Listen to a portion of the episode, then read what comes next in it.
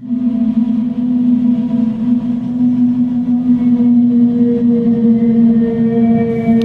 are entering a new age, an age demanding greater collaboration, enhanced creativity, heightened agility.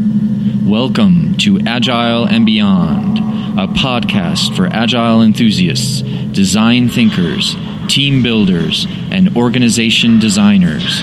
With practitioners and thinkers, we explore the future of work, the evolutions in leadership mindset, and the revolutions in the human centered innovation around experience and purpose.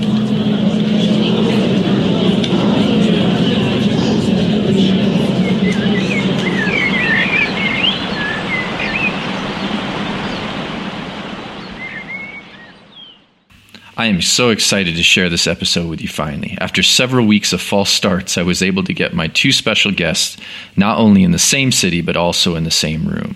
In a wide ranging three way conversation with Jesse Perlman, Agilist and Customer Success Manager at CA Technologies and former U.S. Marine, and my business partner, Michael Richard, a business transformation consultant and former intelligence officer in the British Army, we discussed leadership leadership style comparisons, servant leadership, leadership crises, raising and supporting servant leaders in a corporate world, and a leadership in government.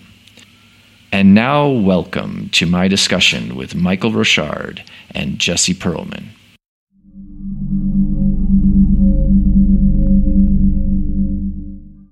Dan, what was it about leadership that prompted this conversation? What's important about leadership to you? And um,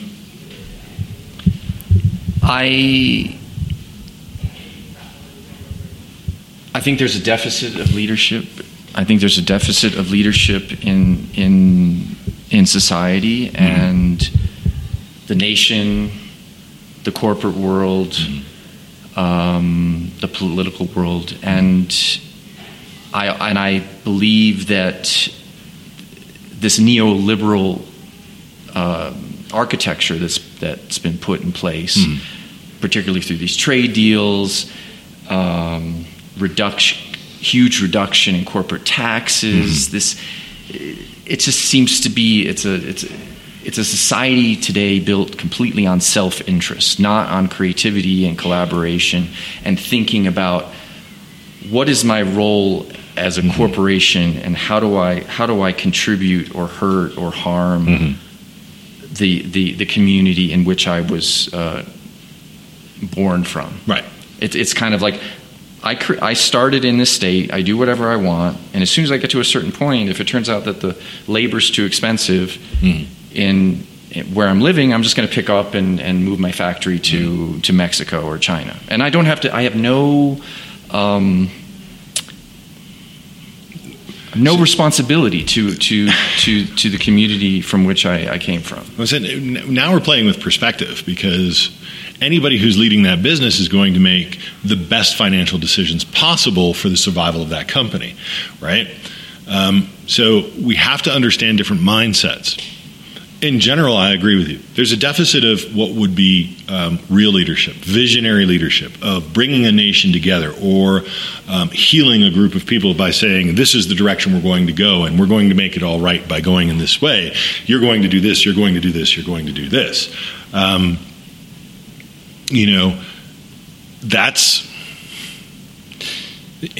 what we deal with, I believe, from uh, what's going on is in this economic disparity which we have, where those who have can continue to get more, it is an avarice behavior. Um, it's capitalism unchecked. It is not leadership by any stretch of the imagination. Um, the problem with it is that that money funds everything that then gets them what they want. Uh, it's it's it's the lever that moves everything.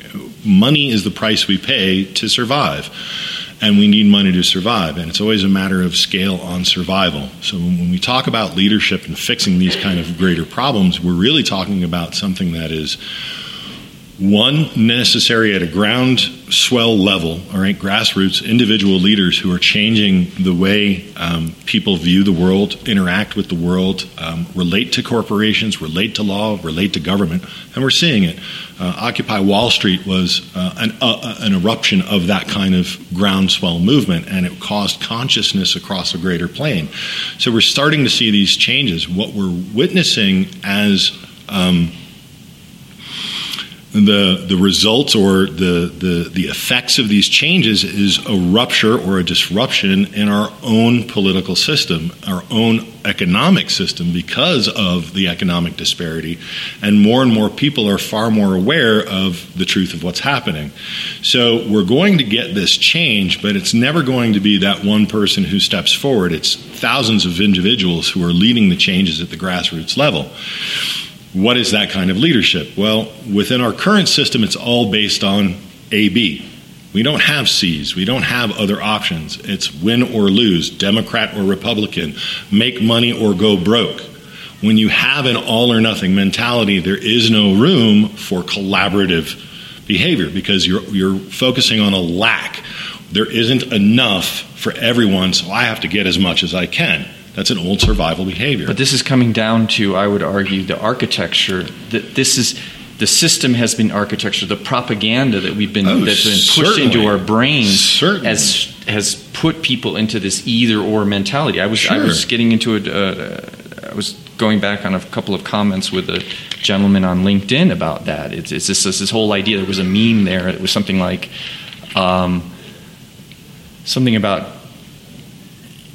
you, you you can't be filled by a, a job can't fill your soul, but a, but a venture can, or mm-hmm. something like this. Yeah. And I, I was like, um, why can't both? You know, why can, and, and why does it have to be a job? Job means that it's an obligation. Why mm-hmm. can't it be something for which you're passionate about and mm-hmm. that you actually really care about? And on top of that, it's something where you see that you're serving some group of people. And I think this is where where the leadership has been lacking. It's mm-hmm. it's it's it's been small L leadership for the past 40 years. It hasn't been big L leadership in the sense that leadership is truly visionary. It's it has foresight. It's thinking mm-hmm. about the community, about big picture issues mm-hmm. and the and the quote small letter leadership that we've had for the past 40 or 50 years has been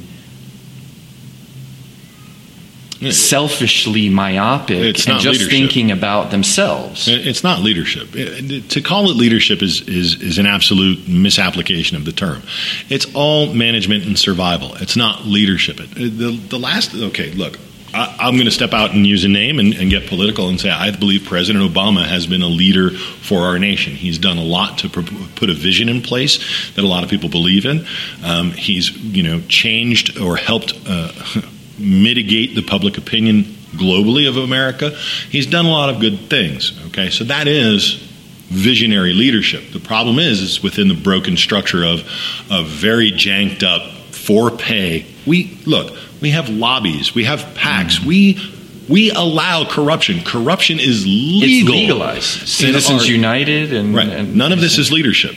None of it is leadership. Leadership is what works against it. Bernie Sanders is a leader. Um, Hillary is a leader. You know, Donald Trump. Well, I would not call him a leader. So you know. It, when, when we talk about leadership, we have to understand that what we commonly apply as a term leadership is not true leadership. That's I'm, I'm, I'm a bit of a purist on this one. Well, I would venture to suggest that it's a little bit more complicated than that. Mm-hmm. I would say that in the corporate world, you have not all, but for the most part, the corporate mantra is greed is good from the from the Wall Street movie, Gordon oh, Gekko. Yes. Oh, yes. But what they're doing is that they are actually serving, but they're serving the shareholders who are telling them what to do, yeah. and because they're focused purely on the shareholders. They're not actually looking at what would be best for the company. Mm-hmm. You know, the short term profit is one thing, and the big salaries that they get is one thing. But long term, I'm not sure that any of these businesses can survive no. on the way they operate. No. Uh, my business. One of my business partners who lives in New Zealand, his son works for a company that teaches people coding skills. Mm. They learn how to do websites and they learn all that stuff. And then once they've graduated, they are offered a position within that company, Mhm. becoming a teacher. So That's it's it's a straight job.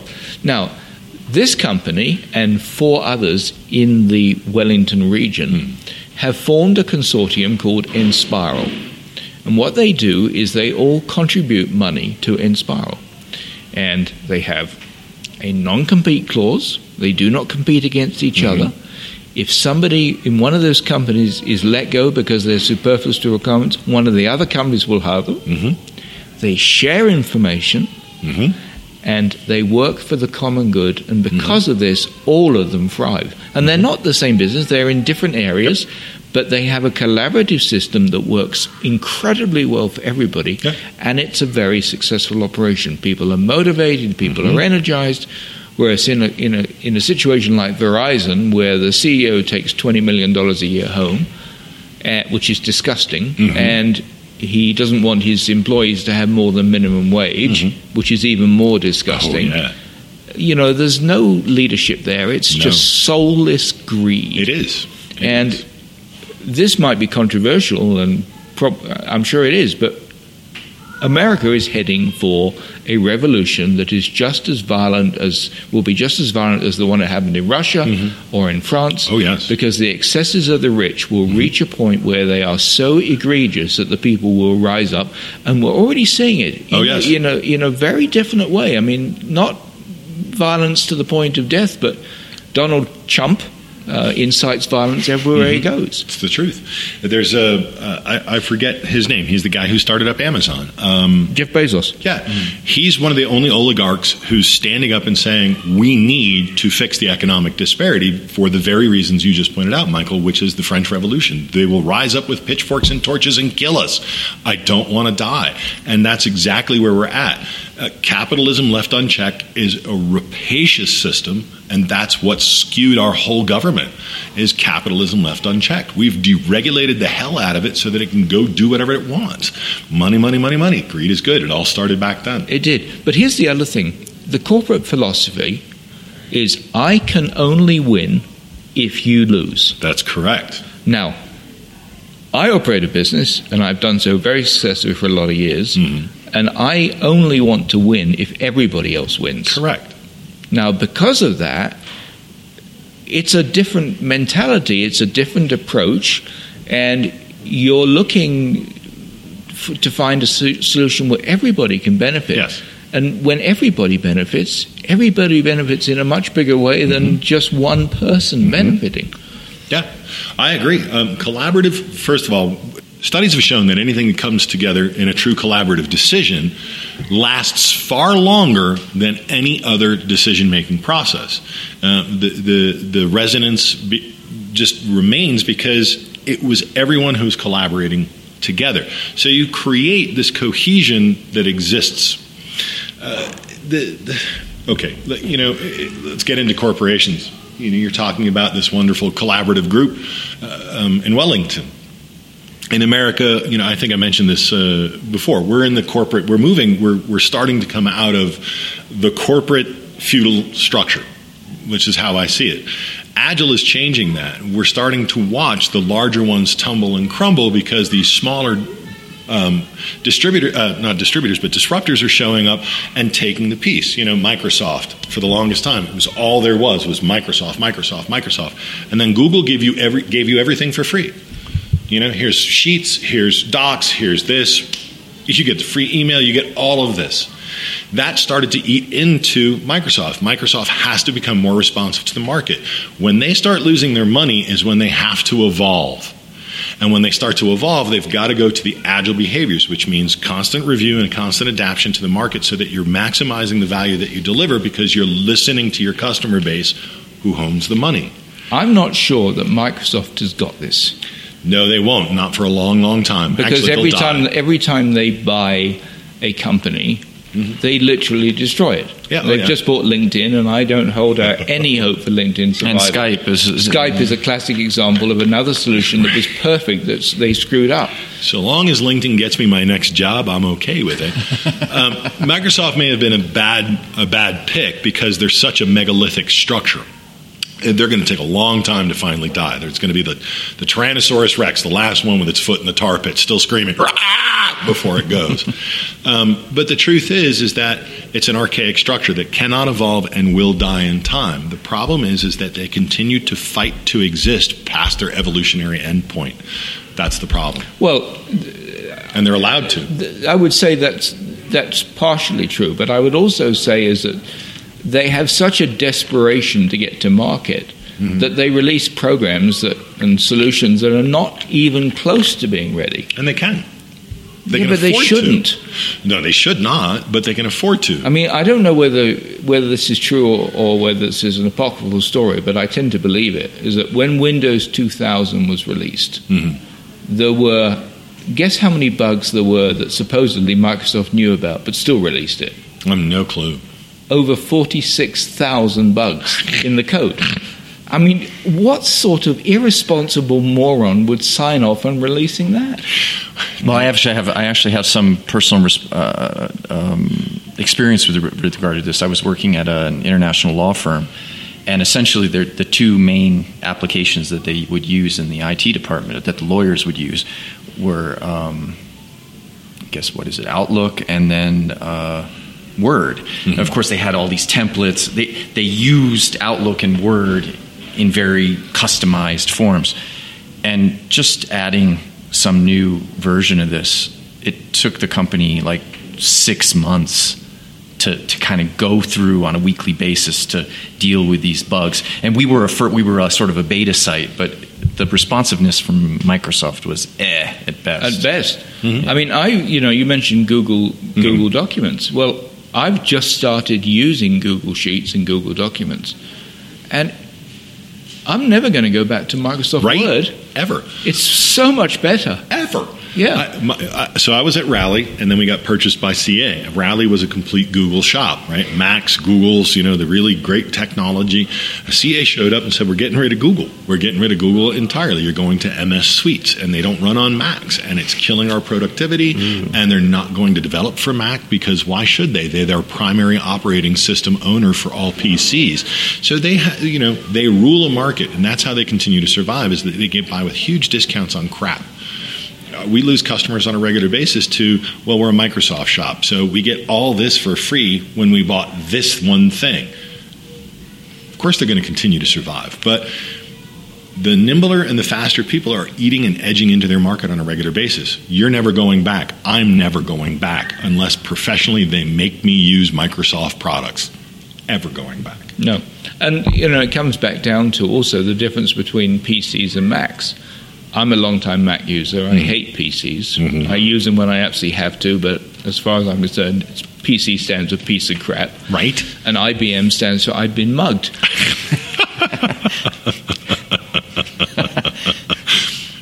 nice. But my first consultancy gig was working in London developing a database solution for one of the big stockbroking mm-hmm. stockbroking institutions, and they their analysts we had, were tasked with produce helping to produce the monthly report that got sent out all to all of their s- investors, and they had a system where they would copy and paste some word into something else and then they bring spreadsheets into it and they put this document together and you know and it would take 11 days to compile. Hmm. And so we built a system that compiled it in 32 minutes. Nice. But what was interesting was in this department they had 100 different analysts all of whom were using PCs hmm. and while I was there, they brought in a guy who was a real hotshot from another company, and they headhunted him and wanted him really badly. Hmm. And he said, I'm only coming if I can bring my Mac. And you can forget about it otherwise, because I'm not going to a piece of crap. So he came in, they said yes. He came in, he puts his Mac on a desk, and within a couple of days, there are people lining up wanting to use his machine when he's not using it. Within, and they had three full time PC support people, full time, mm-hmm. just supporting that department. Mm-hmm. Within three months, there wasn't a single PC in the place. They're an all Mac shop. They've got mm-hmm. one support guy who comes in Monday morning, and that's it. You know, and the productivity went through the roof. And, and but the man, some of the managers are going, "Oh, I miss the old PCs." Why? So let's. This brings it back to leadership. We, I mean, these are two classics, right? You know, you're talking about PC and Mac. Where was the vision on PC? There never was a real vision. It was just to get something out. All right, the original vision was to make personal computing possible. They did it, and then they had nothing after that. Nothing. So they just flung a bunch of crap around. Whereas, look at Steve Jobs and what he did.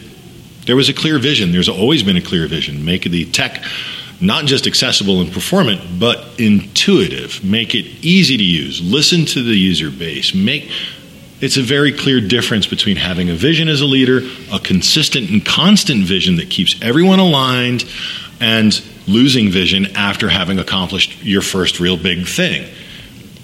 I think what was the vision something like to help creative people uh, to help them bring their their mm-hmm. vision to the world. Yeah. So create tools that help individuals and teams bring their vision to the world. Right. Since essentially that was the vision. But right? this actually brings up an interesting interesting equivocation or parallel. Is that I think you can compare the PC to the Mac Hmm. as leadership to non-leadership because if you're using a PC, there's no there's no imagination, there's no thought. PC users typically use two programs, Word and Word and Excel, mm-hmm. and maybe Entourage. Whereas the Mac user will be using seven or eight different programs all at the same time mm-hmm. and just multitasking and, and being free to mm-hmm. to be, have the computer be the tool that they're using Right. instead of the boss that they're Right. Being used by. It's freedom versus a cage. You're absolutely right. Um, you know, when you look at command and control, that's what PC is. A PC is a command and control system. It says you will use us and you will use it this way, and you will use it in this sequence and in this fashion. And If you use it in any other fashion other than the sequence, you will run into troubles. Whereas a Mac says, hey, you go out and you go figure out how you're going to get there. I need you to do this one thing. However you get there, that's cool. I'm going to help you get there. That's it. That's it. There's no other boundaries other than this is the direction you're supposed to go in. That's called trust.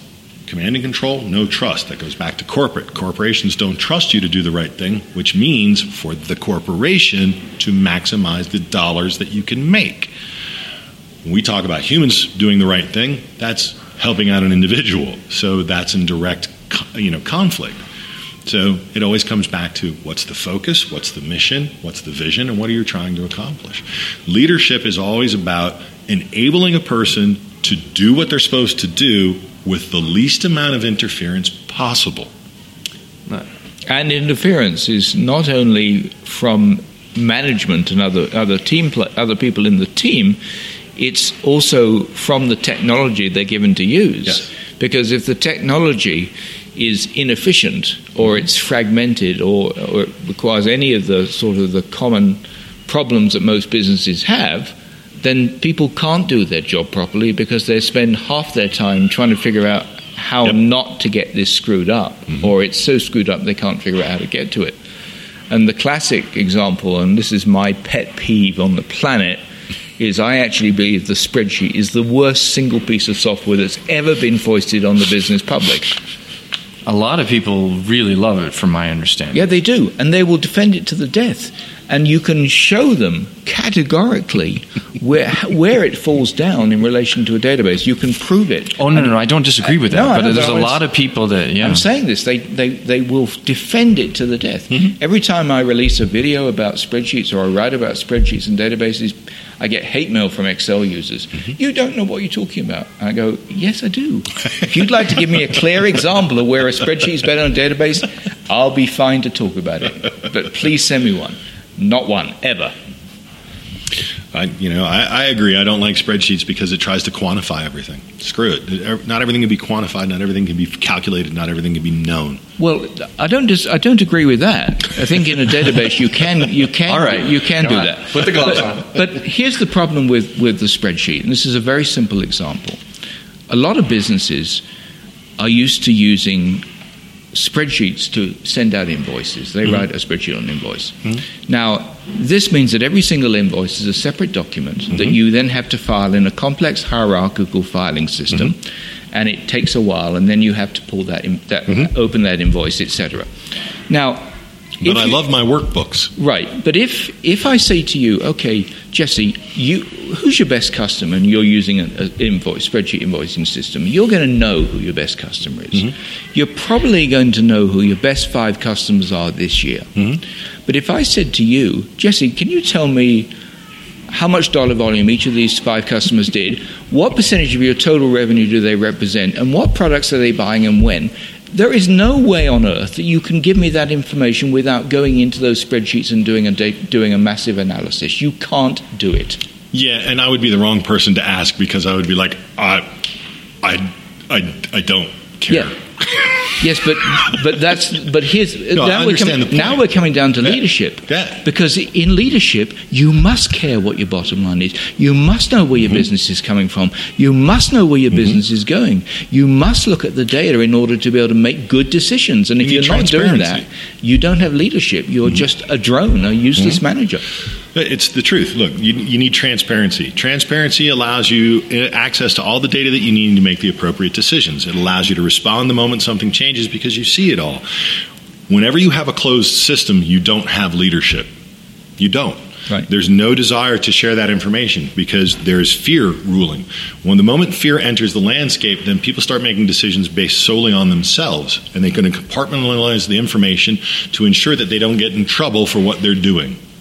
So that's why most corporate systems are very siloed, very structured. I, I, look, I had a I had a manager come up to me and thank me the other day, and I was pulled into an, a separate room to be thanked. Uh, mm, but that's the corporate structure that I'm in. Okay, when you do that, it means you're you're you're siloing the information. You don't want if you don't recognize somebody publicly, it means you don't want everybody to assume that they're going to get affirmation or to get recognition. It's a negative. It's a work- control tactic. Exactly it's a right. psychological control. And this comes back to a point that you were making earlier, and we. Michael brought up with the example of what's happening with Wellington. Uh, This, this And Spiral. Enspiral. This I, I don't know what they would call it. A group. It's a collective. It's a collective, collective, cooperative. It, it's very similar to the, the Basque cooperative, of course. the, the Basque internet, the, the Mondragon International Cooperative. It's it's it's a very successful organization, Mm-hmm. and people, like you said, it's exact same rules. You if they if one of the businesses they're making washing machines, if that business no longer needs X number of workers, they find a Mm-hmm. place in somewhere else in their cooperative organization for those other people to because to do it's a some work. win-win situation and when mm-hmm. it's a win-win situation everybody is motivated as opposed to oh i'm going to get screwed here. Right. now, let's It's go- all just, rewards. just go back to a second to the, the power of data analysis mm-hmm. because here's a really good example. Mm-hmm. Back in the early 90s i ran we talked about art earlier and i ran a very big very successful art gallery in las uh-huh. vegas. $12 million a year bigger than this entire library in terms of art space. We had hmm. 117 different artists on display in the hmm. gallery at any given time. Now, I wrote the software and we recorded every single sale and we recorded the time of day. Hmm.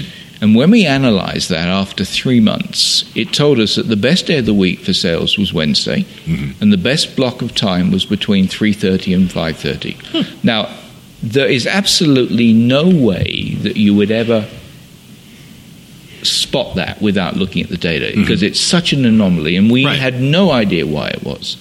So we as a manager what I said was okay the late shift which normally leaves at 4:30 early shift which leaves at 4:30 I want mm-hmm. you to stay on until 5:30 mm-hmm. and I'll pay you overtime.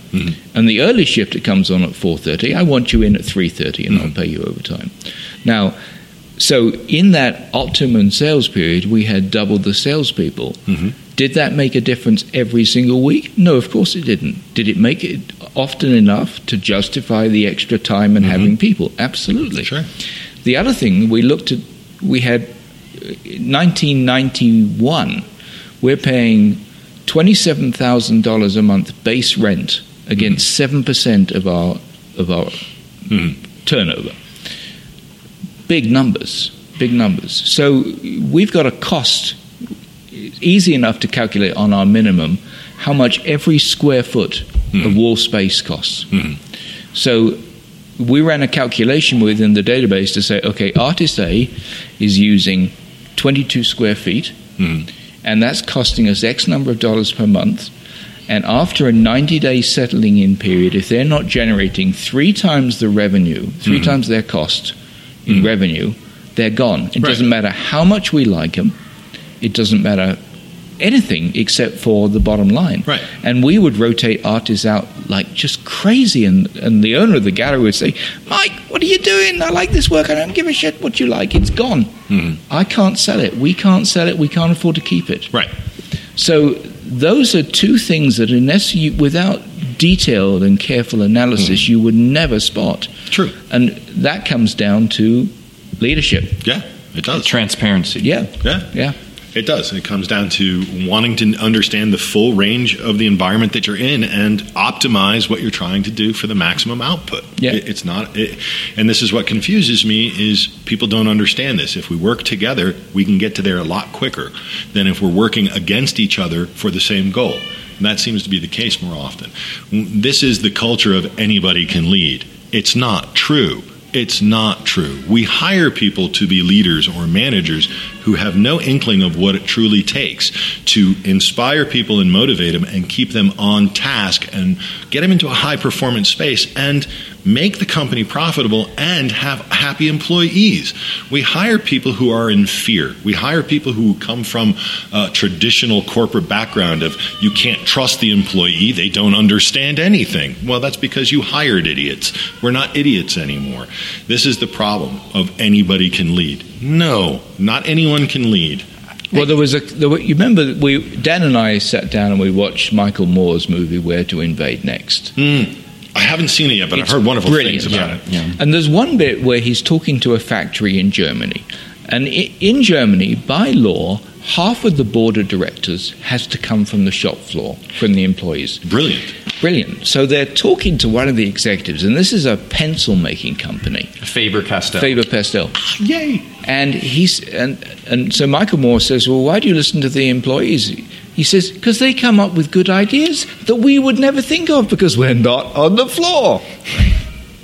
It's the truth. It's the truth. Yeah. This is this comes back to agile. Agile empowers everyone in the process. Everyone. Uh, see, okay. So software development, classic waterfall, right? You know, we have this great concept, and we'll spend two years building this bloated piece of crap that, when it hits the market, nobody really wanted. Hmm, joy. We're not making money. How do we fix that? Common sense stepped in and said, listen, you're trying to get something out in a particular time. Why don't you let us build the minimal viable product of this, right? And we can review and inspect and see if that really is valuable, and then we can build what the customers want after that. Oh, that's interesting. That sounds that sounds odd, but we can try that. How do we do that? Well, first of all, you got to listen to your developers because they're going to tell you if what you're trying to do is even possible in your code base or not. What What do you mean I have to listen to them? No, you have to really trust them. What? Why should I trust them? Because they know what to do. Oh, am I going to go to I don't know uh, mm, a firehouse to get a taxi? No, I'm going to go call a taxi or get an Uber. You go to the people who know what you want to get done. That's just common sense. And much of leadership really is about common sense. It's about seeing and applying what you're witnessing quickly enough to make sure that you're still advancing towards your aims. People get locked into this concept of if it doesn't equal dollars or if it doesn't equal the vision written on the wall, it doesn't work. And that's wrong. That's management. That's not leadership. This is my bone to pick. No, I agree, and I but I think that the the problem in the system is what you're what you're advocating, Hmm. and I'm in total agreement with this agile mindset, Hmm. is in direct opposition to the corporate structure. Yeah. The corporate structure is not democratic enough No, to not. support an agile environment. For example, in the Mondragon Corporation, who hires whom in the corporation? The employees actually hire the manager. Mm-hmm. The employees every year actually make actually meet mm-hmm. for three days to decide whether to keep the current CEO or to hire someone else. Hmm. That sounds like should, how our democracy should work. Well, some argue that we will never have a democracy unless our workplaces are democratic. It's true. It's true. I, I agree with that. Um, and, we're moving towards it. Here's here's this is where I get conflicted in all of this, is because I see both worlds equally. I see what's dying, which is the classic corporate structure and our classic corporate democracy. Um, it's dying, and all we're witnessing, all the flailing, all the that we're hearing more and more conversations about these problems means that the change is happening. We're finally tired of it. So we're starting to shift. It's just it's not going to happen quick, and if it does happen quick, that's the revolution we don't want. Yeah.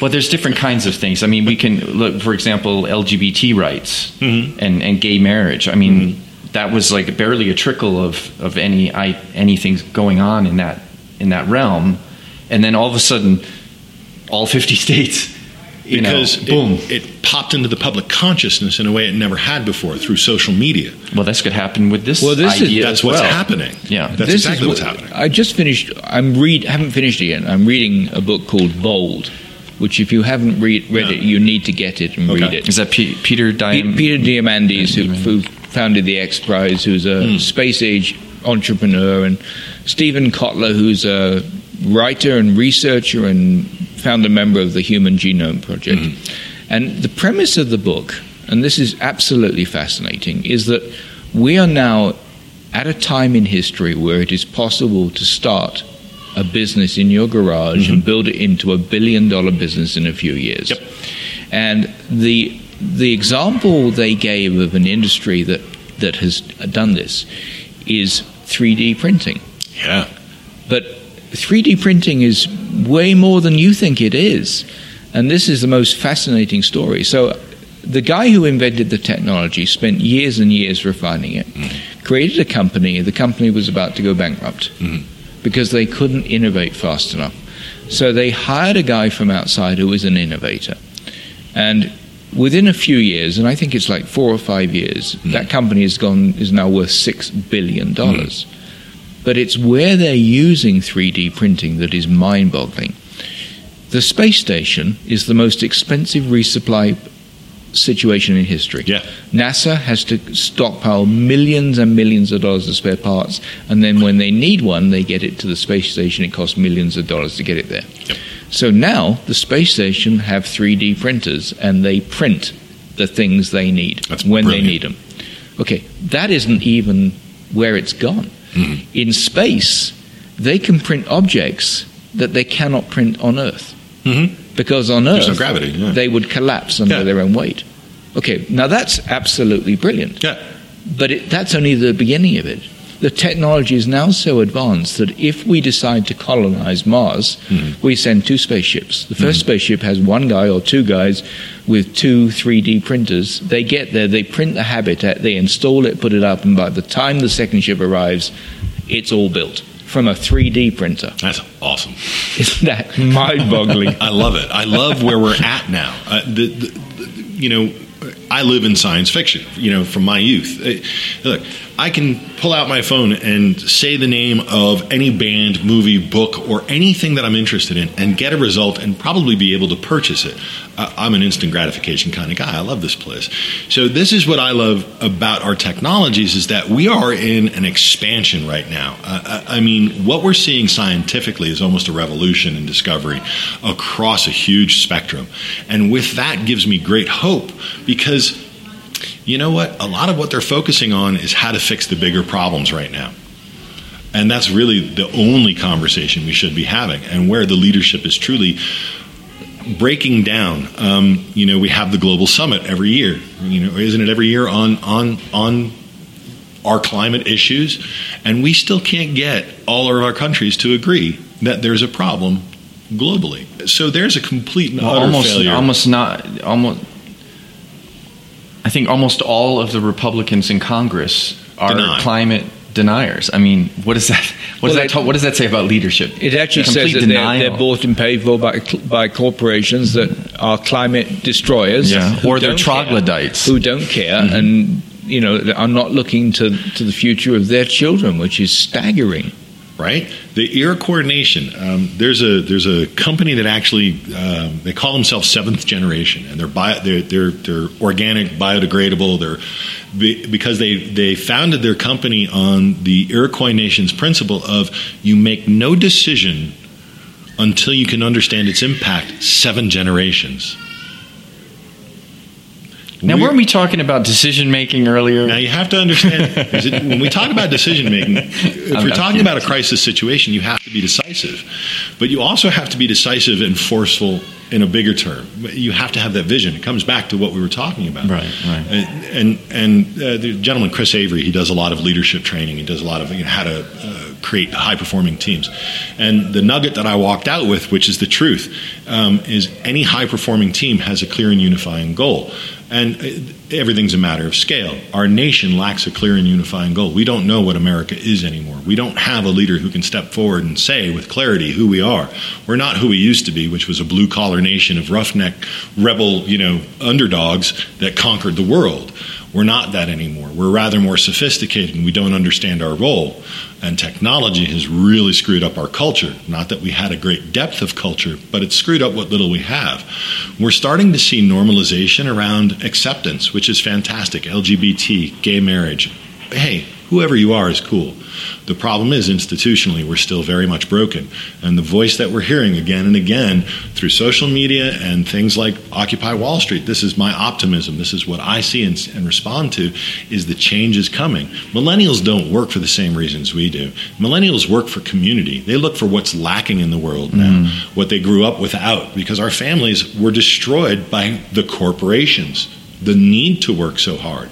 We find millennials are willing to work to uh, live in in in, uh, in hostile like environment to sacrifice to sacrifice some some to get a sense of community to to to yeah to be connected. It's yeah, it's it's the commune living all right. over again, but it's that collaboration. Is okay. Look, you, you got your space, and I got my space. But if you want to come in my space and you need to hang out, hang.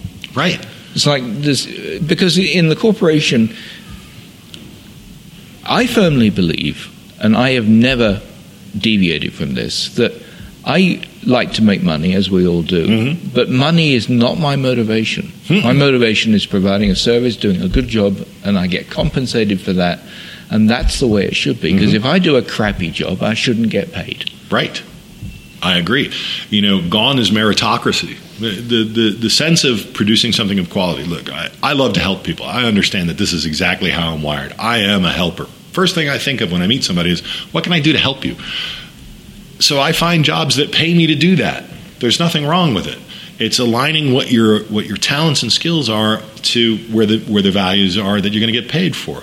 That's a business. We have to have money, but we can do it better. We can do it far better. Uh, you know, we talk about corporations. We all want immortality right? I think it's all evolution. We all strive to survive as long as possible.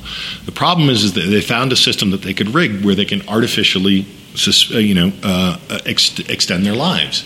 They're on artificial life support. They have free tax. You know, you know, they can buy whatever they want from the government. We need to stop doing that. I think. Look, we celebrate the birth of a corporation, right? IPOs. That's how we view a celebration of the birth. You made it to your first year, yay, everybody gets money. What we need to do is set up a mechanism that says it's okay for that business to die as well. So from the day it starts, it also has a secondary fund called the inheritance fund. So it comes to a point where this business can no longer legitimately evolve itself in the market. It's going to die. When it recognizes that, it goes into hospice. It's going to allow itself to die, and then that fund is then split among all the remaining employees at its death. That money cannot be used to extend or to start another company with you know the same kind of people. It can't be used to extend the life of the corporation. It's given to the individuals. If they want to go start their own business, they can. This rewards the employee for staying, for loyalty, which we no longer see anymore. It shows the corporation is being responsible to itself and recognizing when it should Kevorkian. And benefiting those who were there in hospice at the end. That's a natural life cycle. It's just like our parents.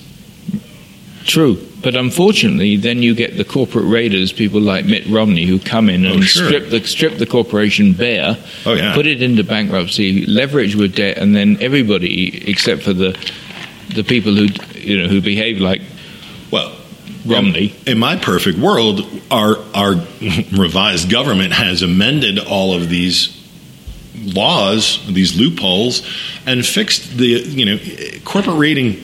Okay, we have predators. There's predation, sure, but it's artificial in corporations. If you look outside, look at all the leaves of grass, look at all the trees. They're all in competition, but they're not choking each other. They're not shooting each other in the head. They're not burning the ground under which you know the other grass or trees grows. No, there is enough. It comes back to the collaborative nature. There is enough. If we all can understand that, then we can all work together. The problem comes from we think there isn't enough, and it's kill or be killed. Well, it was like what is it, the '90s or the '80s? Mhm. In the '80s, when the the the disparity between what the the CEO was Mhm. taking home in Mhm. pay versus what the average worker was taking home in pay, it was maybe only ten or 20, 10 or ten or so times the difference Mhm. in in the '70s or something, and now it's three hundred times difference. Because we got into the- Because and also these multinationals have gotten so large. Mhm. Well, it's the greed is good. We we detached from. Um, you know, it used to be corporate loyalty, right? We used to get hired by a company and stay there the rest of our life and then retire. And then the economy changed and corporations had to survive. And the first thing they went after was the pension fund. And the other way to survive was to start really capitalizing on stocks. And more and more people became publicly traded companies rather than privately held. And when that happened, they were beholden to, as Michael said much earlier, the bottom line of the people who invested and, and no short longer term. They and couldn't, short term. They couldn't behave like a like a, a privately owned family company. Where Correct. you're like, we're going, we're in this for the long haul. for the long haul. We're going to go through some bumps and everything. when you have to pay money out every month, when you have to pay out shares every month, you have to make sure you're making enough to pay those damn shares. See, this is interesting because I would never, at least I don't think I would ever, take a company public. Mhm. Because I'm not going to have some idiot telling me what to do or how to run it. I'd rather make less money and be able to use my vision and my morals and everything instead of listening to some greedy asshole who doesn't have any clue what he's talking about. Right. Well, well, the way to align the the pressures with the in, the interests is to do what these cooperatives do, like Mondragon. The only shareholders are the workers. Yeah. Mhm. The, they're not employees; they're members of a cooperative. Yeah, that's a much, so, a so- much better situation. so basically, I'm not going to. If you're in a cooperative, are you and you vote, make it take a vote? Are you going to vote as a manufacturing operation to move your your manufacturing op- operation to Mexico? Are you going to vote to bring in robots that are going to replace your job? No, you're not going to do that. You may bring in robots to enhance the function of your job, and this comes back to the AI and the tech- mm-hmm. technology. I'm a little with all of the huge problems we have in the world un- underemployment, unemployment, an anemic economy, environmental destruction, and all this kind of stuff. And now AI, it's now becoming an AI bubble like it was the dot com bubble. It's like, what, what it, we're gonna we're gonna bring in machines to replace even more people. Well, I, I think you're exaggerating to to a large degree. I don't know. We- look at the look at the look at the look at the motivation. I worked at a factory automation company in in, in China. I worked at Tyco Electronics, and it was always the the calculation was always how much is it going to cost? What is the return on investment to produce this global production line? And if they could buy, if they could justify it was, you know, this is going to be produced for five years, it's going to produce this many tens of thousands of units and we can buy this machine and it can replace these factory workers that are demanding higher and higher salaries and they're going to just go off at any point in the middle of the of the work year and go back to their uh, to the hinterland and not come back after the spring holiday you know This is no different than any other revolution, industrial, technological, or anything. We always have disruption. There's always a lowest level of worker that's going to get displaced, and then there's a new lowest level of worker. Uh, I've been reading a science fiction series called The Expanse by uh, James A. Corey, I believe his name is, and it's science. He does he has his science behind it. So in there, he he makes a statement about the grease monkey on a spaceship is literally a rocket scientist because that's the lowest level of labor. But he has to have a high level of education to work on a fusion reactor. So we have to think that as we evolve, that lowest level is always going to be coming up. Yes, robots are going to replace certain functionality, but there always is going to be a need for a human to do something somewhere. There always is, always has been, always will be. When we talk about this displacement, what, what's happening is that we're disrupting without thought. If we understand that what we're introducing is a disruption to the market, then we know we can approach it differently. So our government took a very interesting approach to this with coal. Mm-hmm. We no longer produce coal. But we disrupted that. And we did it slowly and we did it in a way, and we did it with programs that re-educated them to the solar recycling. Not all of them. You look every, at what's happening. You look at the, these impoverished uh, There's, uh, yes. counties in West Virginia. Yes. I don't think that, and now they were like already on, impoverished. Yeah, they haven't got any worse. They have not. I think they have. Well, there's no, they, they, haven't. They that haven't money never stayed there, man. That yeah. money never stayed there. Look, if they were mining, if they were mining, they were spending their money on oxycodone to mm-hmm. continue mining it was a depressed economy. It was a slave labor force. It was the only mm-hmm. thing they could do to earn money. Mm-hmm. It was the only thing in their neighborhood. So, what have we really done? I don't think we've really disrupted much.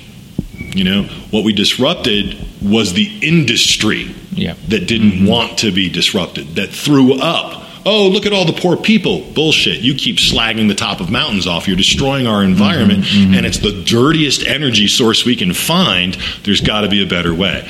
And we did that quite calmly and without much of a furor and it happened. It was also it's we're also beyond peak coal, so it's gotten more and more. You know, from the corporation's well, perspective, now, it got yes. to the point where the amount of profit they were going to make from any of that coal it no longer made any sense because right. they, had to go deeper and deeper and deeper to get poorer and poorer quality so a, of coal. There was a combination of events that came together, yeah, yeah. but what I'm talking about is you have to have forethought in what you're doing. If you're focused just on greed, sure, you're going to disrupt people's lives horrifically mm-hmm. with this technology. The I can't say where that's going. I mean, I, I honestly can't, but I think it's just when we talk about AI, what we're looking for is what I believe primarily is a way for corporations to take advantage of all the metadata that's out there. They're looking for something that can read and diagnose trends far faster than humans can in a way to be able to penetrate markets ahead of everyone else. Well, the, there's a company called Rocket Fuel, which is in the um, advertising and marketing business and you run a campaign with Rocket Fuel, or you run multiple campaigns, and their AI software is analyzing every single campaign, millions of transactions a second, keeping track of what click through rate you're getting, mm-hmm. what conversion rate, where it's coming from, all of that information. It's all AI software. Mm-hmm. And that enables companies that are using services like this to move their advertising dollars to the best mm-hmm. available marketplace mm-hmm. for them at that moment. Yep. And if Facebook isn't working well today, we'll move it to Twitter. And tomorrow we'll go back from Twitter to Facebook, Facebook. because Facebook's yep. picked up. Yep. So that is where. That's uh, where the money is. That's where the money is. But that's also empowering businesses because if you take that data and if you use it properly, mm. you can transform your business beyond all recognition. Certainly. And you're doing it in a non harmful mm-hmm. way. It's just this is what the data is telling us. It's and serving abs- your industry or your market far better. Yeah, absolutely. There's nothing wrong with you that. know, and the other thing is that as a company using one of, using the services like this, you know exactly what return you're getting for your advertising dollar. Whereas you put a TV ad, you mm-hmm. can't measure it. Mm-hmm. If you put a newspaper ad, you can't measure it. Mm-hmm. Very difficult. Dan and I were having a, a, a, conversation, and he disagreed with me somewhat heatedly because what I do is make businesses more efficient. Mm-hmm. And I don't put people out of work. Mm-hmm. I just free them up so they can be more efficient and Correct. more productive. Correct. Now, in, in Yeah, well, I came. I. I I came alo- around at the You- you you did. you, the- you phrased it in a certain way that I sort of But so bought he said to me, but, the but yeah. you know what you're doing is so this company you're potentially going to be working for, they won't need to hire six extra people if they put your system in place. And I went, that is true. But those people aren't working for that company at this point right now anyway.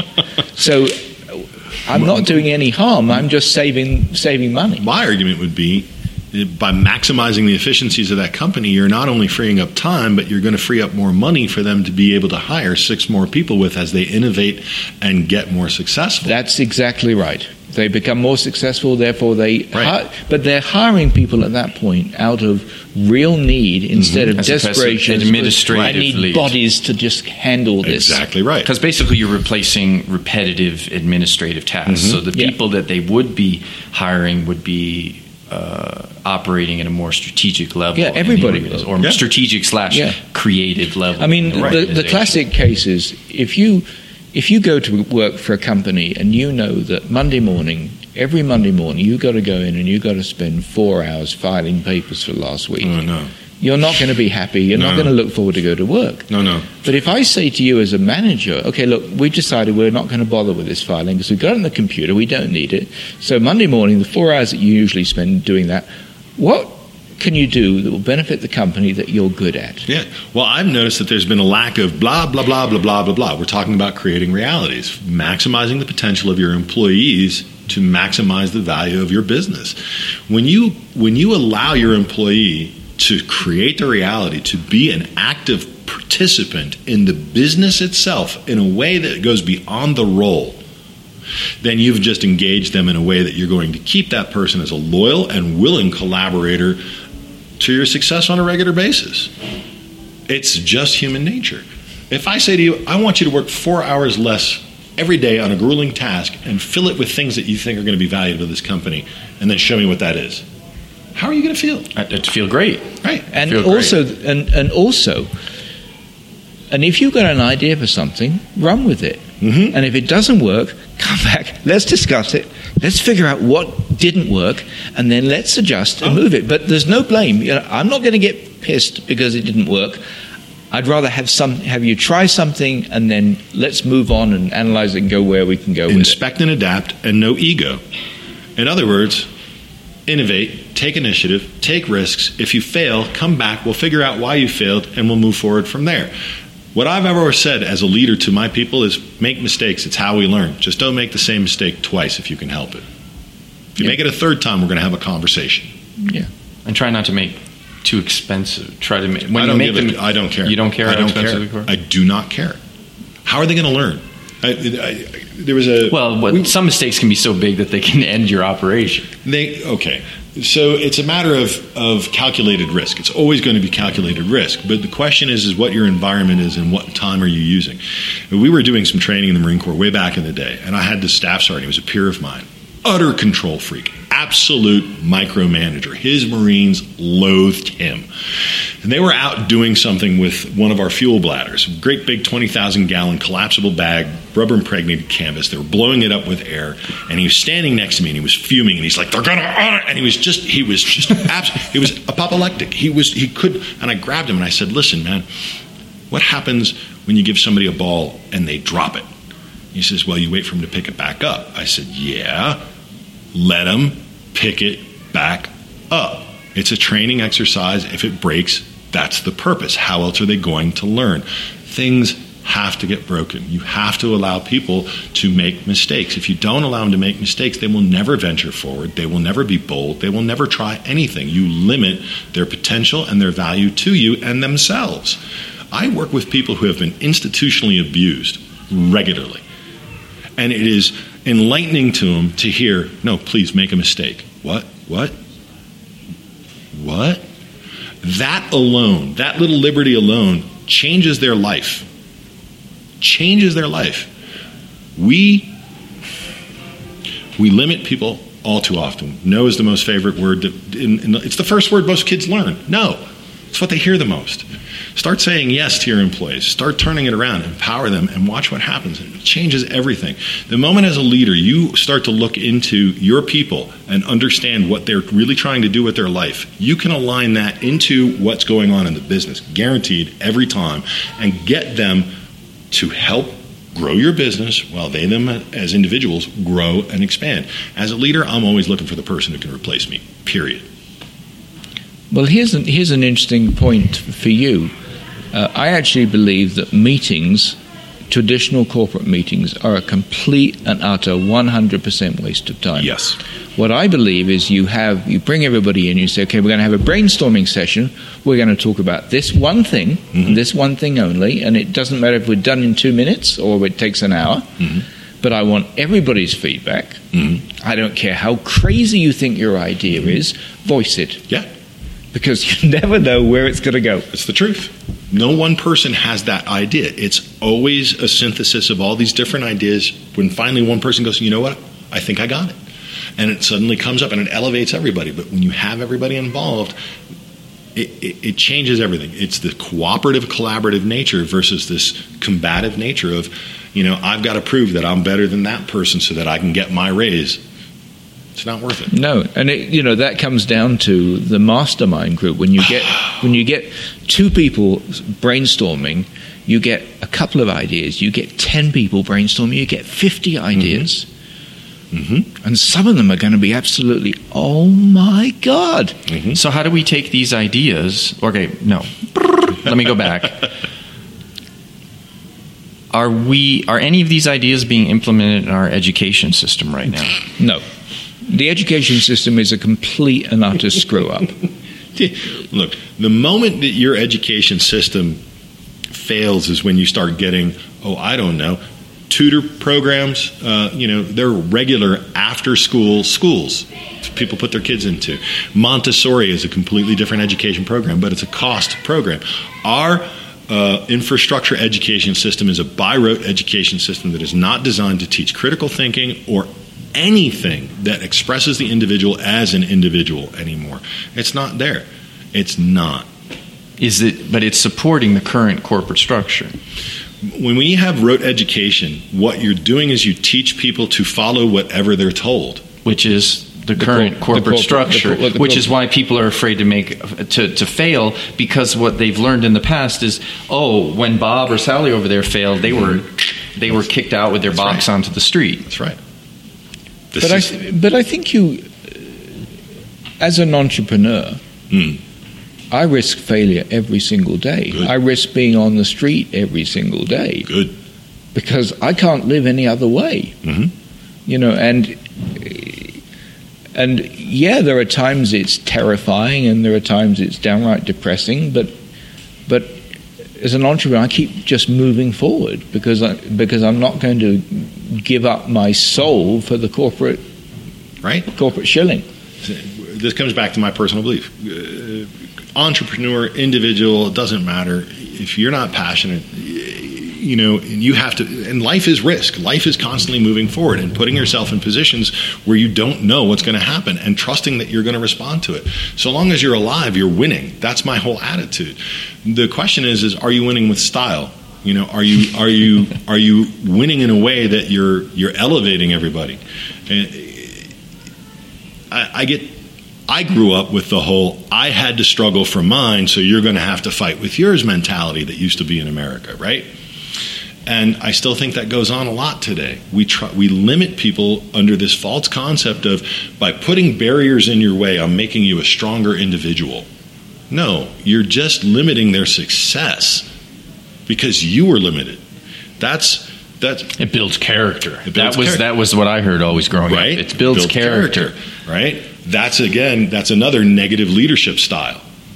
That's a leadership style. That's a brutal leadership style. But that's the military way, isn't it? Uh, you know, uh, you I mean, you know, you and I both went through basic training. Yeah, you know, oh, yeah. and, and, you know they just torture you. Yeah. Um, there is some benefit to that, but mm-hmm. having spent six years in, in the military in intelligence, which I know is an oxymoron, military um, there, the, the the thing that I learned that was the most useful is how to touch type Mm-hmm. Incredibly useful. What is that?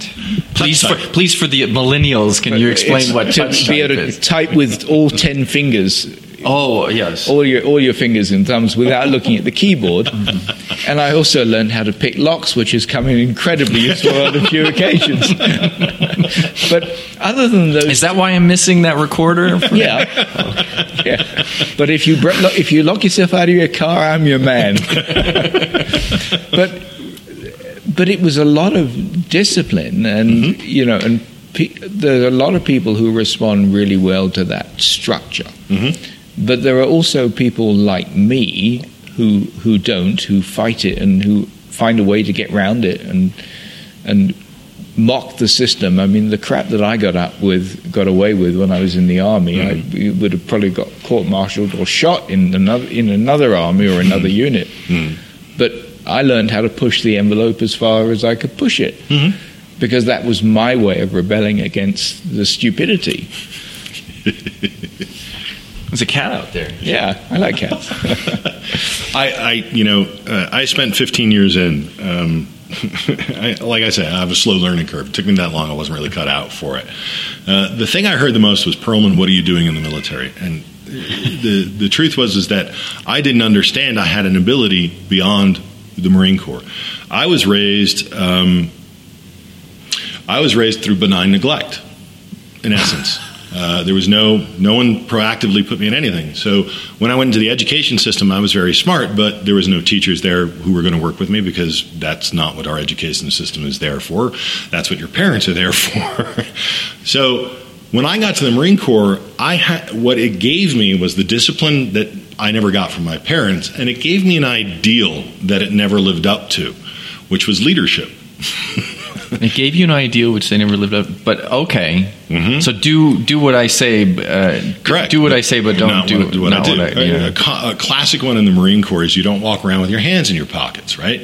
It's just not cool. It's not done. You don't do it. But you would see leaders in the Marine Corps, leader quote unquote, corporals, sergeants, officers walking around with their hands in their pockets. Well, you as a lower rank, you can't walk up to them and correct them. You should be able to in theory under the ideal, but you can't, right? But apply this in leadership in a greater perspective.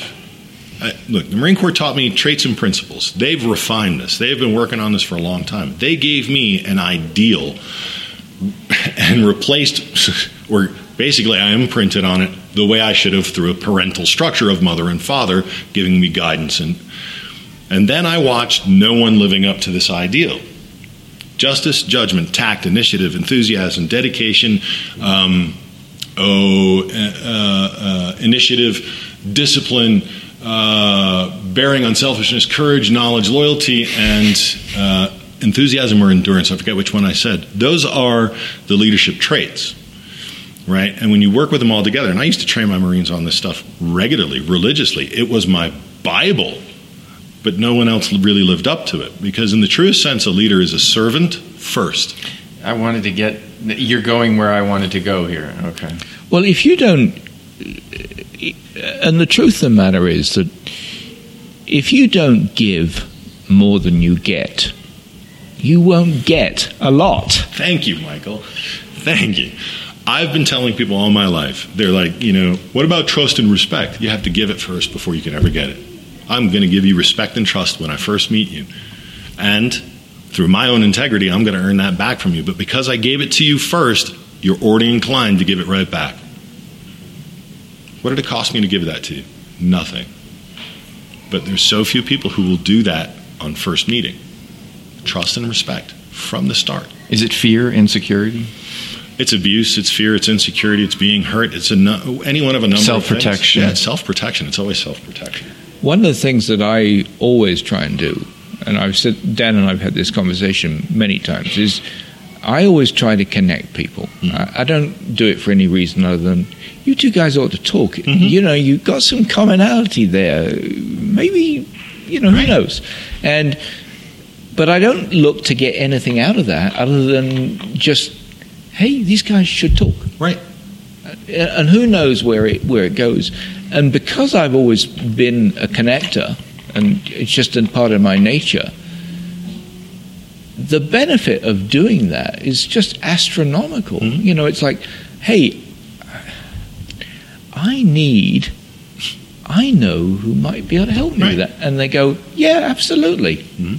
I, that guy you met me, we've done a ton of business together with. So you've got to look beyond yourself in business and in personal life and, you know, and everything and just see how you can Mhm. be of service. And, and that's the key thing. You know, it's, It's- not about, and I'm not making myself weak or being inferior by Mm-mm. wanting to do that. And this is what I think people are afraid of. It's the classic, uh, you know, um, image of, of strength versus vulnerability or, or weakness, and and we do confuse it. I think submission and vulnerability are the two greatest strengths you can ever bring to anything. The moment you recognize you know nothing, and that you're going to accept whatever happens, you're in the perfect position to respond. But the moment that you've got an agenda or you're bringing something to it, you're in trouble. And it is about giving. It is, uh, you know, and it's without, it's giving without expectation of a return. Really. Uh, every day uh, I come out of my place. I live in a condo and HOA, and, and you know you can't put trash outside the doors. And I come out my door, and my neighbors will put the trash outside. They have kids, you know, stinky garbage. And late at night, they don't want to walk it outside, and there's a fine. I don't think about those things. I just pick it up and I take it outside and I throw it away because it's there. Why not? It doesn't hurt me. It's on my way. And my neighbor came over and knocked on the door and gave me a six pack of, of cider as a thank you for what I had done. I had saved him money. I wasn't even thinking about it that way. That's how life rewards your actions. That's karma, right? You know, we give good, we get good. We reap what we sow. There's truths in these things. When you give, you don't know what it's going, what, how it's going to transpire. But in one way or another, there will be a benefit in your life. But if you go about going, well, I've got to give to get a benefit, you've immediately broken the equation. Yeah, and you know it's one of the things that's really sad. I mean, you see on the street, you see all these homeless people, Mm. and I I keep a you know a stack of five dollar bills in my dashboard, and you know when I see somebody homeless, I give them five dollars. A because I can afford to, Mhm. and B because five dollars might allow them to get a meal. That's right. A dollar won't. Right? So, and you know, people say, well, you know, they, but they're just going to throw it away on drugs or drink. I don't care. I'm doing what I can Mhm. in the only way that I can help them, and whatever happens, whatever they use that money for, it's not my responsibility to worry about or be concerned or care what truth. they do with it. It's the truth. I carry every week. I get twenty bucks. I put a twenty dollar bill in my wallet, and somehow life finds an opportunity for me to give that twenty dollars up as a gift, a tip, or whatever it might be. Because twenty dollars makes a difference in a person's life. You don't know. You just don't know. But I can afford it. Easily afford it. And I know all the times in my life where 20 bucks could have made a difference. So I got no qualms with that. And I give unstintingly and willingly and freely because I've been given enough to do so. When you do that, you affect change daily in lives.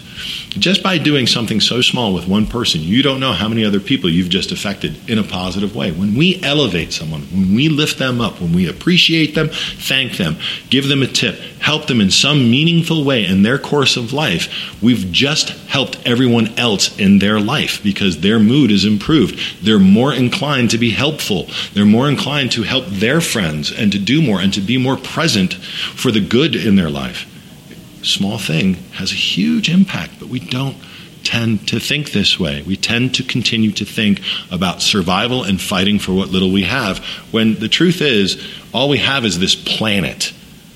And everything on it belongs to everybody, and we got to figure out how we all share that equally and work together to fix our problems. Well, yeah, and, and they say that the the when people are on their deathbed and they're they're looking back at their life and and they're thinking about their regrets, the only things that they remember are the relationships anyway. hmm It's all that matters is our human connection. And we've become so atomized from each other. Mhm. I mean, I we we were talking with um, Sean, my friend Sean Maroney. He's a, a technical educator and Uh, he's right now in Singapore, but he's traveled around the world, lived in the Middle East. I met him in China, Mhm. where he was teaching, and he grew up in in Boston. Mhm. And he just has no desire to come back to America. He just sees it after seeing so much of the Mhm. world of how in individual. It's not about individuality. Individuality is fine, but it's the individualistic. It's the it's this. It's, Well, it's- we're also isolated and lonely from each other because we're not reaching out. We don't. I don't know what my neighbor thinks. I don't know. We, we, we divide by social class. We divide by discipline. I mean, you see it in the, in the corporation mm-hmm. itself with the matrix organization. Oh, we don't talk with the you know the mm-hmm. marketing people don't mm-hmm. talk with the software engineers and the HR people don't talk with it's it's these things have to be bridged. We need this to is, learn from each this other. This is one of the sad things about today's political climate hmm. because I'm a liberal. I'm a I'm a Democrat and I'm fairly liberal in my views, but I'm also extreme right wing in some of my views. Hmm. But it used to be that as a as a Democrat, I could have a conversation with a Republican. We could we could talk. we would right. we, we could agree to disagree, but we would find somewhere where we actually had common ground Mm-hmm. because we were both open to listening. Mm-hmm. And now the political divide is so much as you pinko lefty oh. liberal socialist, Yeah. you right wing mother Yeah. Oh, and Oh, yeah. you know, and none, and and I actually think that the I think that the the right wing Republicans are the, the more extreme rather than the, the the liberal Democrats. But there's this this just unwillingness to open your mind and.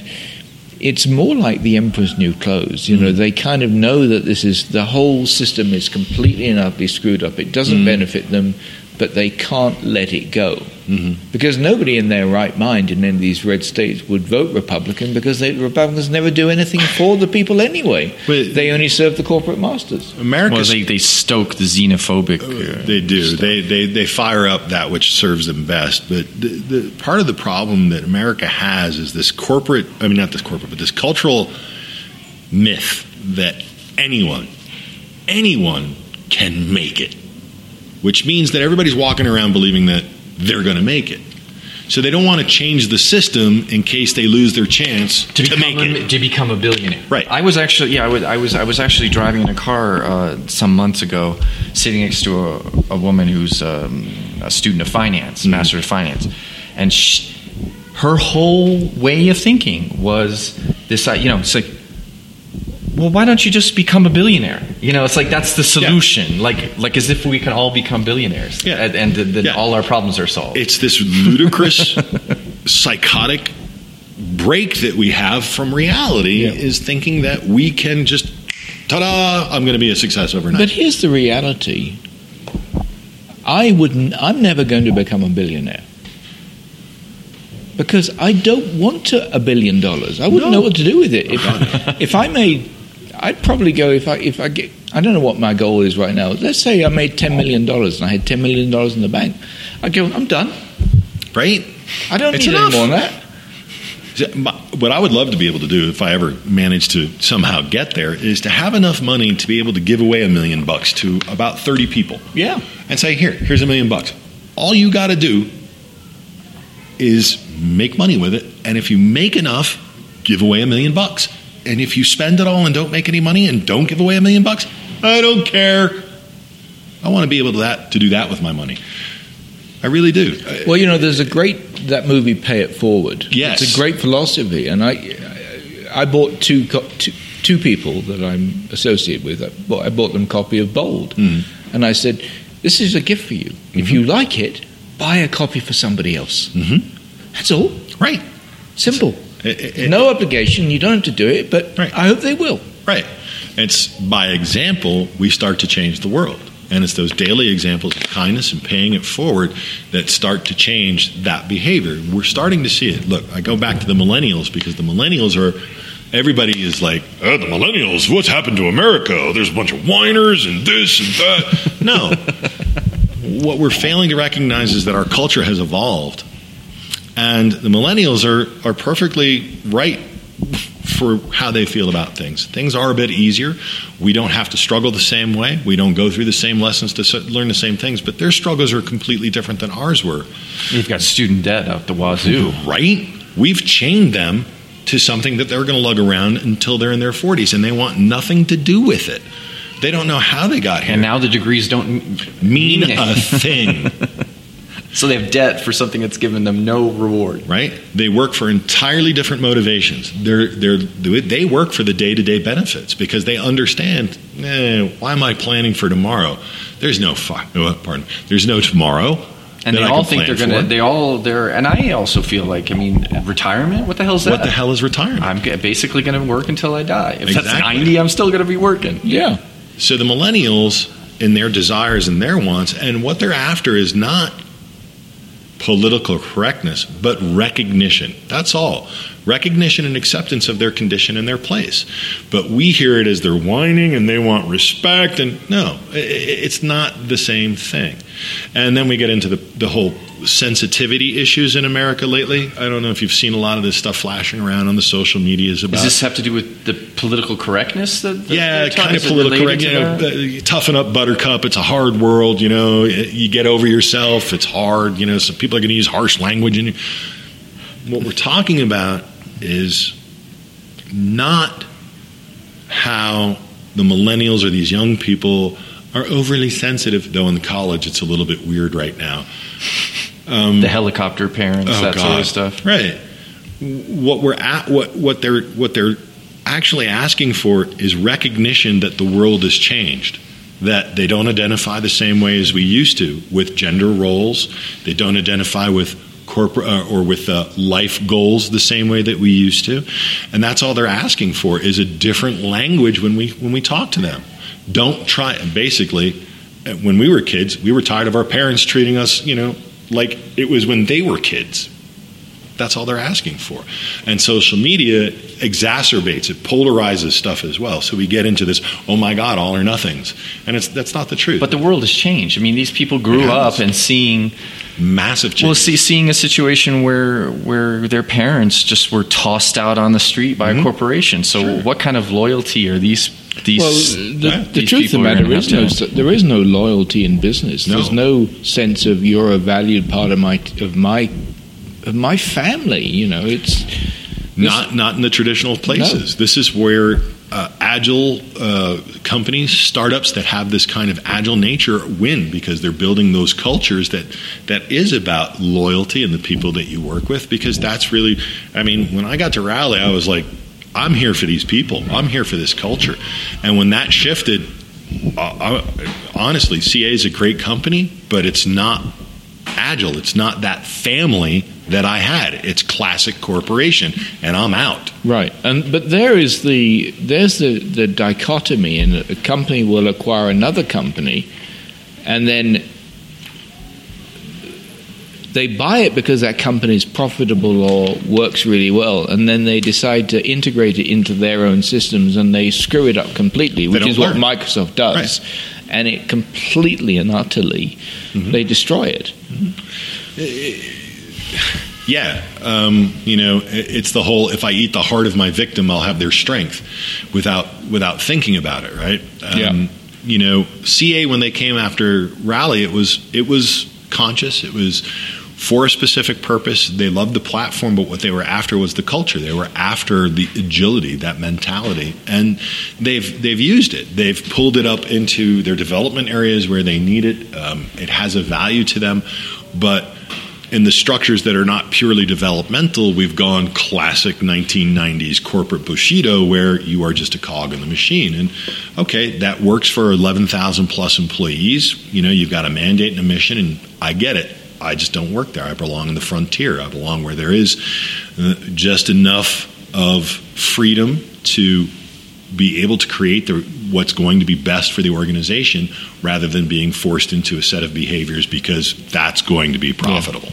I mean, I left when I was growing up. I was like you. I went to school and I was way smarter than the average kid, and there was no, no,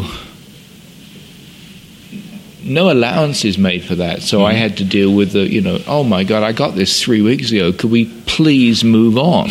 right? you know so i was so bored mm-hmm. you know and i left school at 16 with no qualifications and you know my parents were very supportive but i thought oh my god you'll never make anything of your life you know how can you possibly just go into the world with no qualifications well lived in six countries found started and sold companies learned five languages Mhm.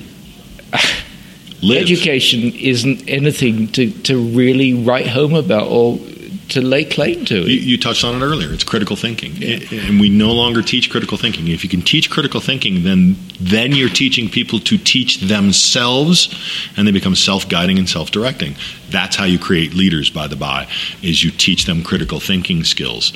So that they can make decisions for themselves. When they understand how to make decisions, then they understand how to lead people because they understand how it works. Critical thinking is the only way to really get leadership. That's an well, that and that comes down to a good education system. Yeah. Uh, no, it's not. I don't think you can. In traditional education, you. No, I'm can't- saying traditional. I'm just a good education, whatever that good education is. Well, it touches it back on to what Jesse and I were talking about earlier. Chess should be taught in schools mm-hmm. as a primary subject, not just a second, not a game.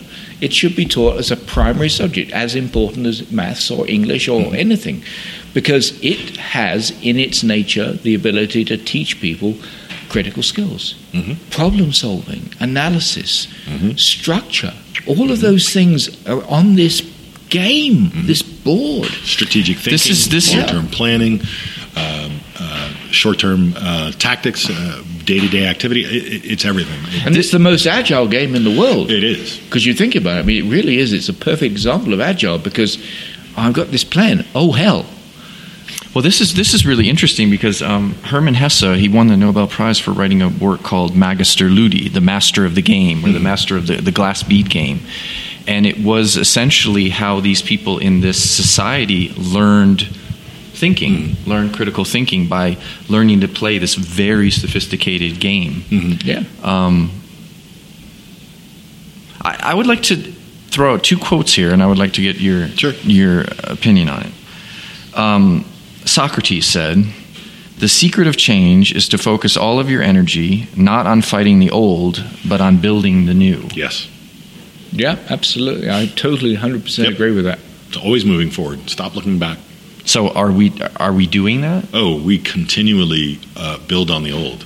The our, our it's, everything's built on uh, a constitution that was written 200 plus years ago with minor adjustments. We we do not look forward. We are constantly trying to fix the problems rather than just move forward. It- it- that didn't sound right. But what I mean is, we're constantly working with the broken crap. We're constantly patching the same tire. You can only patch a tire so many times before it fails. So, no, we're not focusing all our energy. And we seem to, I mean, it it appears to me that we, too many, too many children, too many adults have locked into their head a mindset from a system that is 50 to 100, almost 200 years old, mm-hmm. and they're incapable of thinking of, alter, of alternative ways of doing things. Well, they have no capacity. The majority of people, I would say, and this is a big generalization, but I nevertheless stand by it. I suggest, sus- suspect that the majority of people do not have much of an ability to think outside the box because they're conditioned not to. Correct. They're, They're taught- punished not to. Well, they're they're not encouraged to to come up with create mm-hmm. original thinking. They're not encouraged to think outside the box, and until you start thinking outside the box, you are limiting yourself t- to such a degree, you know. And people like us who mm-hmm. do think outside the box, we know that when we get outside that box, we're in another box, and we have to keep knocking that box down because the box never ends. The truth. So we just kick it down and we keep continuing to mm-hmm. kick it down because we're not going to stop. Mm-hmm. And sometimes it means that we think so far outside the box that people go, How the hell did you ever come up with that? Mm-hmm. Okay, so what is the existing box that we're dealing with right now in this in this in this reality that we're in right now? In this reality, what is the outside- box? We're outside the box. The majority of corporations are inside. Okay, but what is the box that what is the what are the boxes that exist right now and which Fear. box do we fear is a box? Fear is a box. Fear is a box. Uncertainty is a box. If you're talking about um, the box that's containing or perhaps limiting uh, America from moving forward in, in a true sense, then what you're dealing with is, um, in my opinion,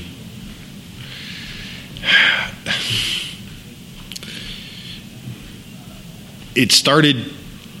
I'm going to use it. I'm going to say it. It's the military-industrial complex after World War II.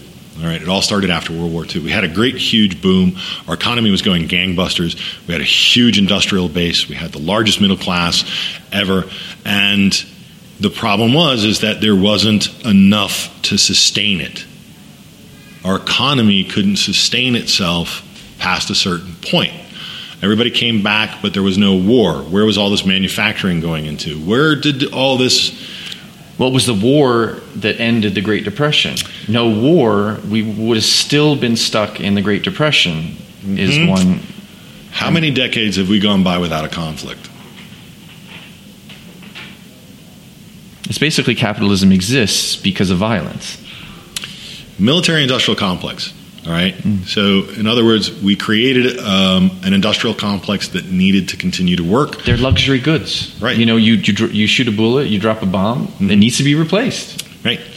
Uh, so it, it, it is a way of constantly sustaining an economy if you need to, and that's the problem. Is that is our go-to? Our corporations are, in general, uh, I- and I hate using general terms because we're seeing changes, but the traditional corporations have helped create this landscape. They never wanted to die. They always wanted to continue to make money. How do you continue to make money? You create a market. And the best market there there is is always going to be war. It generates new technologies.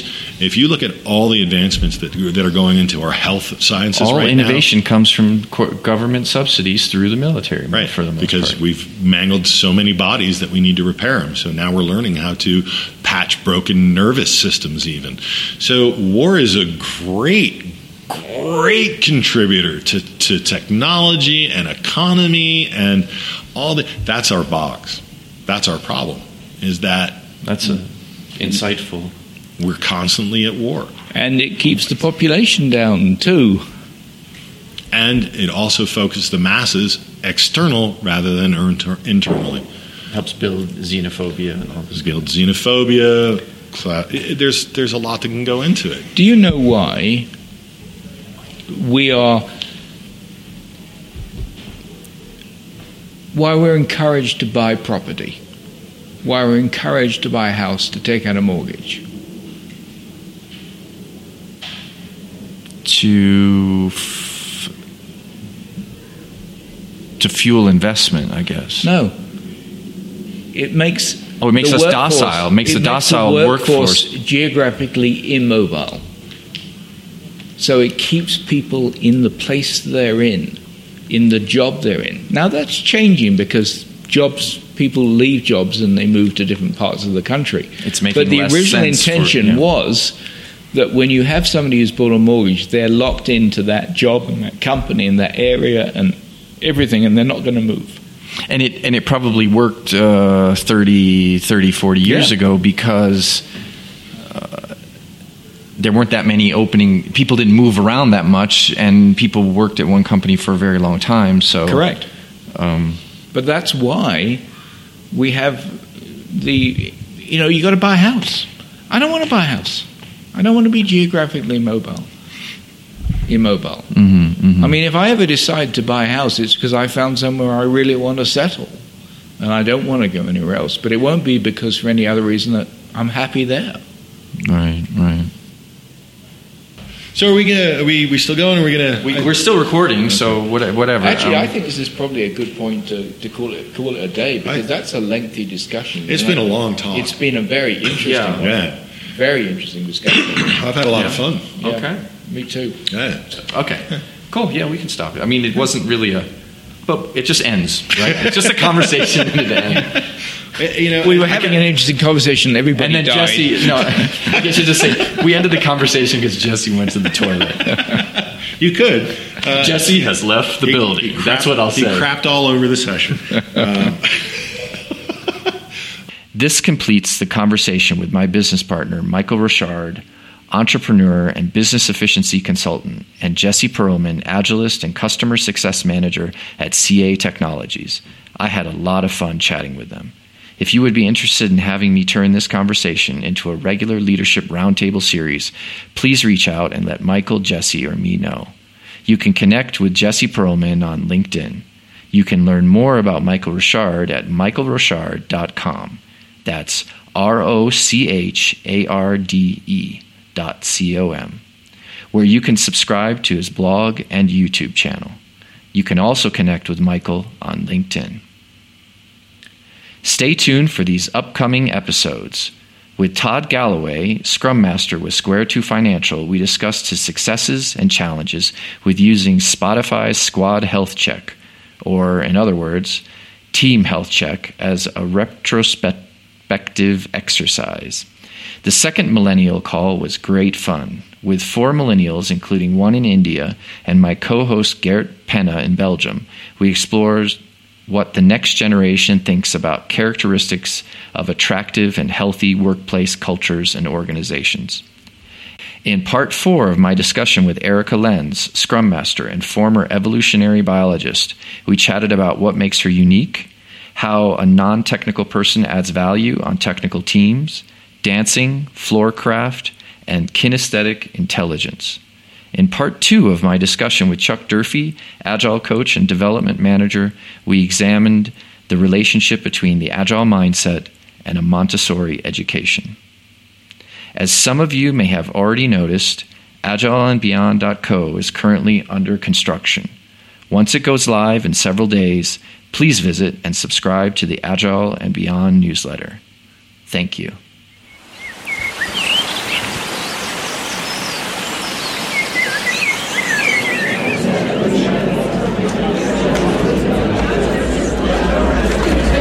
You've been listening to Agile and Beyond.